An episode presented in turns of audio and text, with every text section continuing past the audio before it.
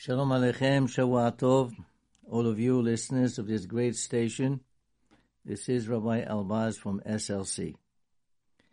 The parasha that we read a week ago, that was Parashat Va'era, that uh, spoke about seven makot, seven plagues. The parasha we read yesterday dealt with the remainder three makot. Uh, first one of the three was arbe, locusts, and this was really a horrible kind of of a of a plague. Uh, we're not talking about a few hundred or a few thousand. We're talking about tens and tens of thousands. So many of them that there was like a thick layer in the sky and it covered the sun. The sun would not couldn't even peek through there. That's how bad it was. That did not convince him. It did not convince Paro to let the people go. Then came darkness, oh, Hoshech. Darkness, three days couldn't see each other, and the next three days they couldn't even move. Whoever was sitting couldn't stand up, and who was standing could not sit. It was terrible. Then once the Makat Hoshech was finished, it did not convince him either. Then came Makat Bechorot, the killing of the firstborn of the Egyptians. Exactly at midnight, the Mashhit came and killed all the firstborn of the Egyptians, but not the firstborn of the Jews. That's very important. The fact that it was able to distinguish between the two is important. And the fact that it could distinguish between a firstborn and a second or third or fourth child, also quite important. Now this convinced Paro. Paro in his mind, he sees a God that can predict the exact time when tens of thousands of firstborn will be killed, all at the same time. The prediction came exactly at the time that it was, it was said.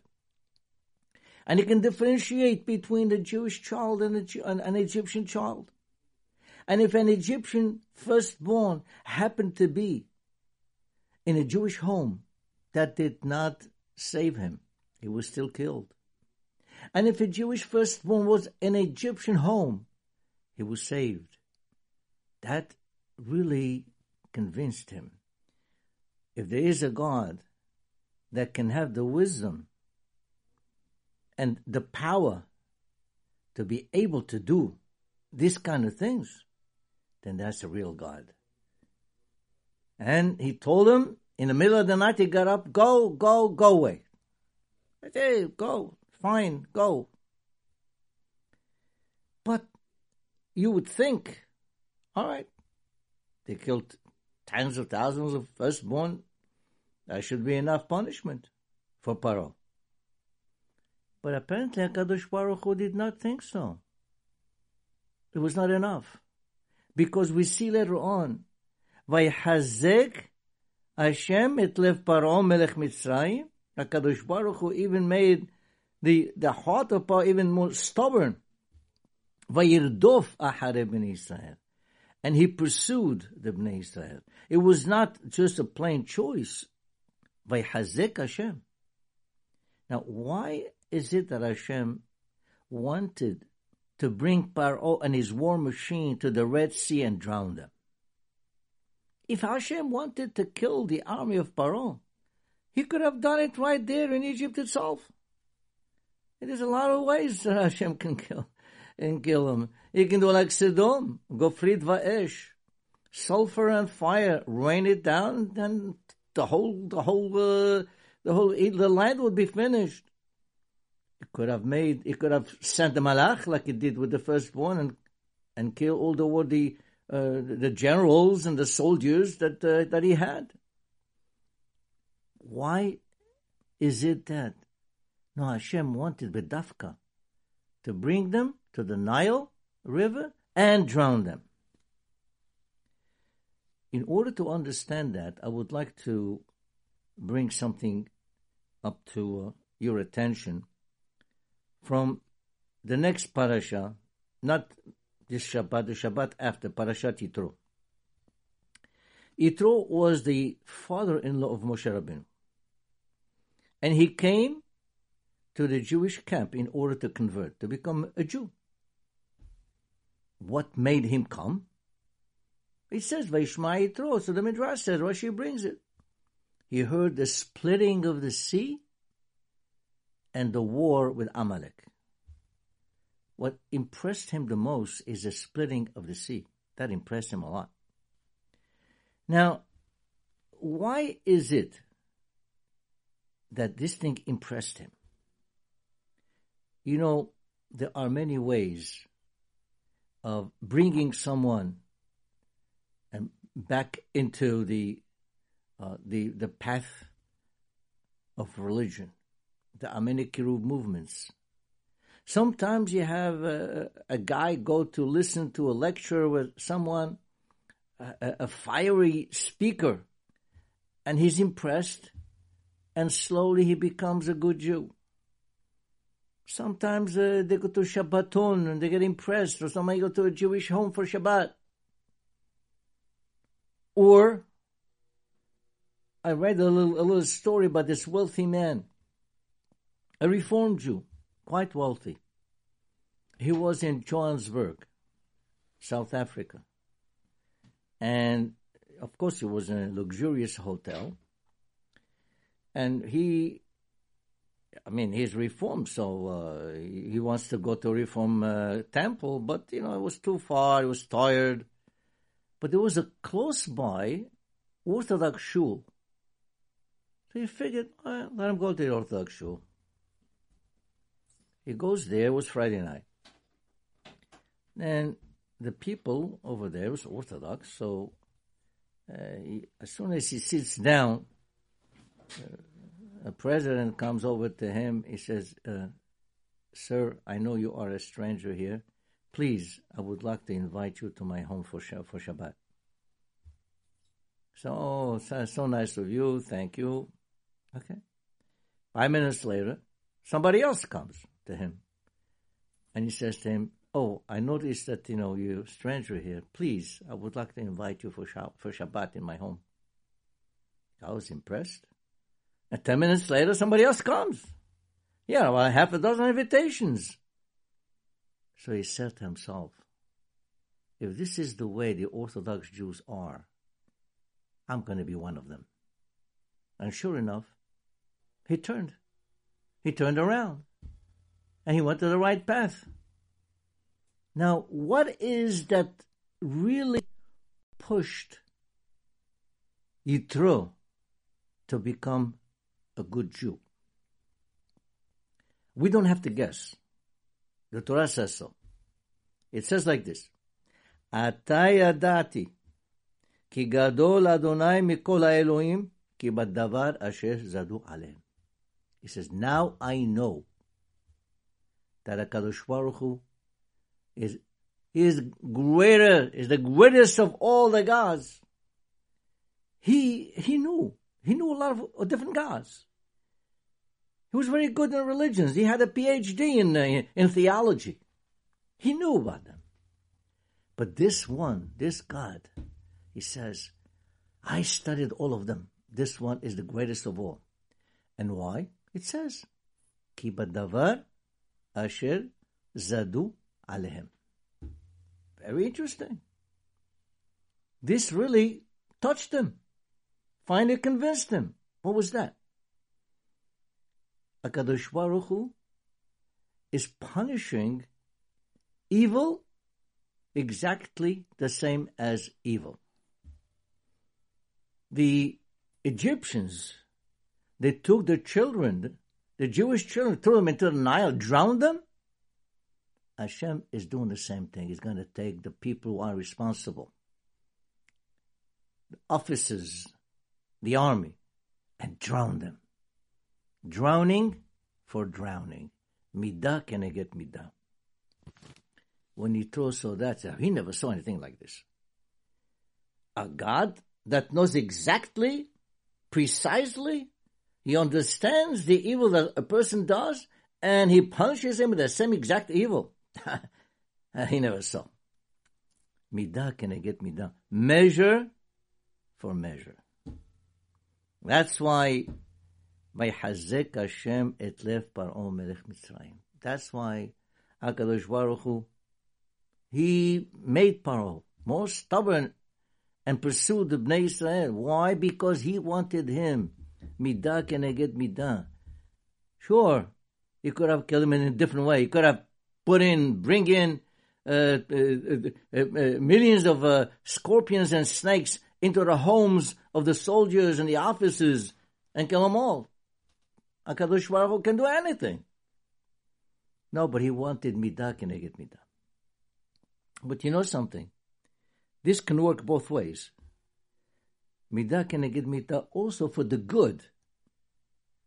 In other words, rewarding something, rewarding something for something good, similar to something good that he did. It could work that way too. I have a very nice short story for you. A true story. This happened with President Trump way before he became president. He actually wrote this himself in his book. You know, of course, we know Trump had a lot of uh, casinos all over. And he, at one time, he was sitting with five top advisors, top top of the line, who knew exactly about these hotels and everything else. He was in New York with them at a meeting, and they had another meeting to go to in Atlantic City. And you know, it was late already, uh, and uh, but Trump was very busy, so he told him, you know what? Why don't you go without me? And being that it's a, a little bit late, take my helicopter, my private helicopter, and go over there. It'll be there quickly. He didn't go. The five top advisors went with the helicopter. The helicopter crashed. They all died. Trump, fortunately, was saved.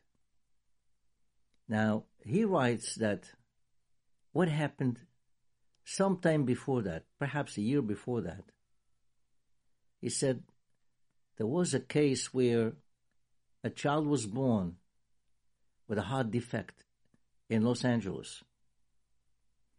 And he was supposed to come to New York, a special hospital, where they would correct the defect.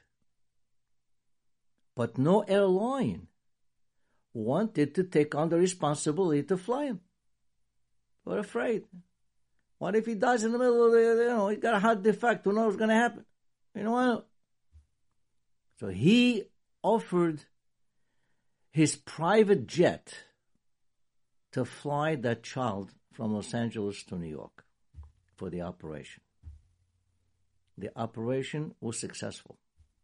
He saved a life. His life was saved. He saved a life with a flight. His life was saved from a flight. Sherabutai, sometimes HaKadosh Baruch Hu will reward someone when he does something really sensational like this. Hashem rewards him properly. You know, we have a we have a pasuk, Yehi hasdecha Hashem alenu ka'asher yihalnu lach.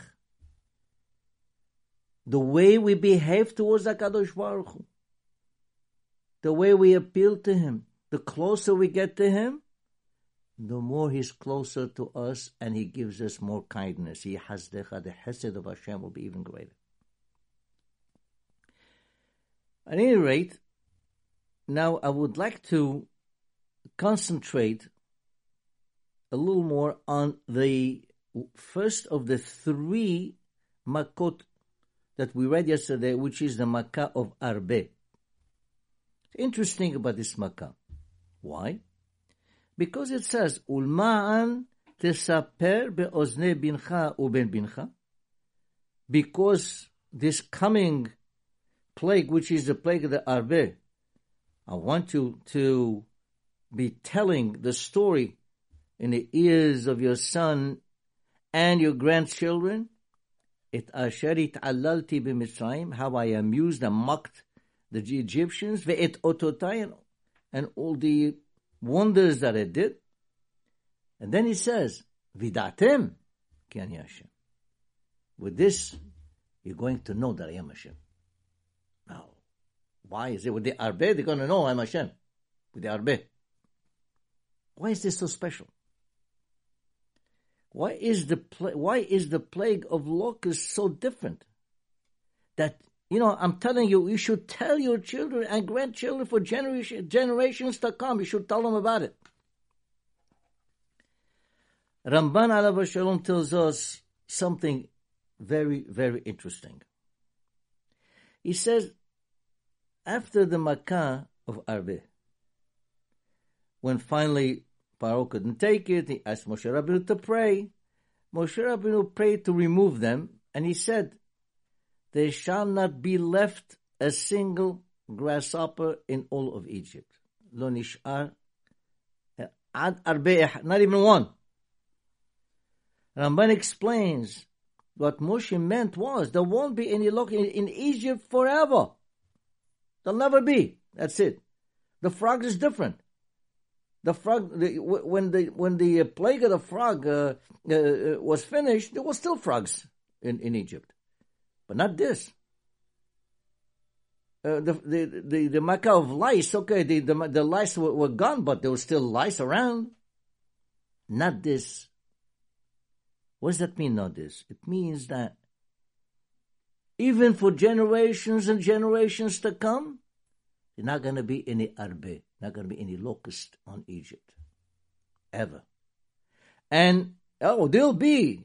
Uh, in Israel, yes, there'll be. Ethiopia, which is nearby, yeah. Sudan nearby, yeah. But not Egypt. And if they happen to come, they will not touch the crop of Egypt. Maybe they'll pass by in order to go to a different country, but not there. Until this very day. Until this very day. That's why it says, Ulma antesaper lebincha ben bincha. Vida'atem ki Now you will see I am Hashem because now you know this thing is here. It's real. You could see it. As a very, very strong and powerful thing to tell a child and to be mehazik is emuna. Now, a side question. Why is it that Egypt is entitled to such a blessing? Why does Egypt deserve a permanent locust insurance policy for free forever? after all they did to the Bnei Israel, all the evil, they still somehow have this kind of a veracha. There won't be any locusts in the land. I've I've heard a pshat on this. They say like this: as bad as they were, and as much as they deserve to suffer, and they did deserve it, they caused an amazing kiddush Hashem sanctification of God's name. There was a tremendous kiddush Hashem to the world and to the Bnei Israel through them. Through them. It doesn't matter if they didn't do it on purpose. it doesn't matter they had no intention God, if they didn't have any intention. But because somehow, because of them, there was a Kiddush Hashem with all these plagues and all these wonders and all these miracles, somehow they deserve something in return. Rav Simcha Zissel said the following. He sent once a letter to Baron, Baron Rothschild, and he told him the following. He said to him, of course, he wanted to give him credit for all. Uh, the Baron, Baron Rothschild was doing a lot of uh, of tzedakah and hesed. So he told me, he says, it says in the Torah, Kadesh kol bechor. A bechor is sanctified. Why is a bechor sanctified? Well, because we, Akadosh Baruch Hu, uh, when he killed the firstborn the Egyptians, he skipped over the Bechorim. So the Bechorim, they, they're mine, they're mine. That's it. So they're sanctified. But he's asking a question. What did the Bechorim do? What did they do? Did they do anything at all? No. Just happened to be there. That's all. Without them, it wouldn't have been such a great Kiddush Hashem. With them, the Egyptians will see that Hashem can tell the difference between a Jewish Bechor and a Gentile Bechor. He can tell that difference. Hashem is great. The oldest otot, the muftim and the, uh, the otot and them, all this came on the Egyptians, right? Well, the Bechor didn't do anything. But because the fact that all this, the, this miracle came through them, they were sanctified. That's what he said. So then he said to Baron Child, look, even though they didn't do anything, they were not really active, they were passive in the miracles, and yet Hashem rewarded them. How much more you, Rothschild, who's so active in tzedakah and hesed will be rewarded. But this is what he wrote to him. Well, if you look in the Gemara, a very interesting Gemara, Rabotai. This is a Gemara in Sanhedrin, Daf Kuf Bet. Uh, uh, no, this is not, no, uh, uh I'm sorry. It's, it's a Gemara that talks about the great grandchildren of Sanheriv.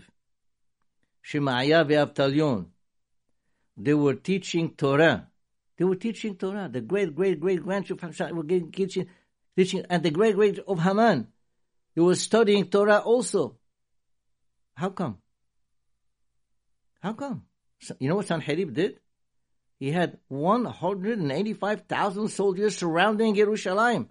And they, they, they wanted to crush everyone. It was in the time of King Hiskiah, who was a big tzaddik. And Hashem made a big miracle. Overnight, the Malachim came and they killed all the soul. All the 185,000 were gone. But you see, there was a tremendous Kiddush Hashem done through them. So they were Zoche. It was okay to have their great great grandchildren learning Torah. And again, even Haman, with Haman, with Rasha, with Rasha. Still, there was a tremendous miracle that was done through him. And then the Bnei Israel was saved. There was a gezerah for them to be completely gone. God forbid. They were saved. He was a passive uh, a person with the miracles. So was Mitzrayim. And that's why somehow they had this beracha of the locusts. Well, this plague of the locusts lives on. You will tell your children that it will never happen again in Egypt.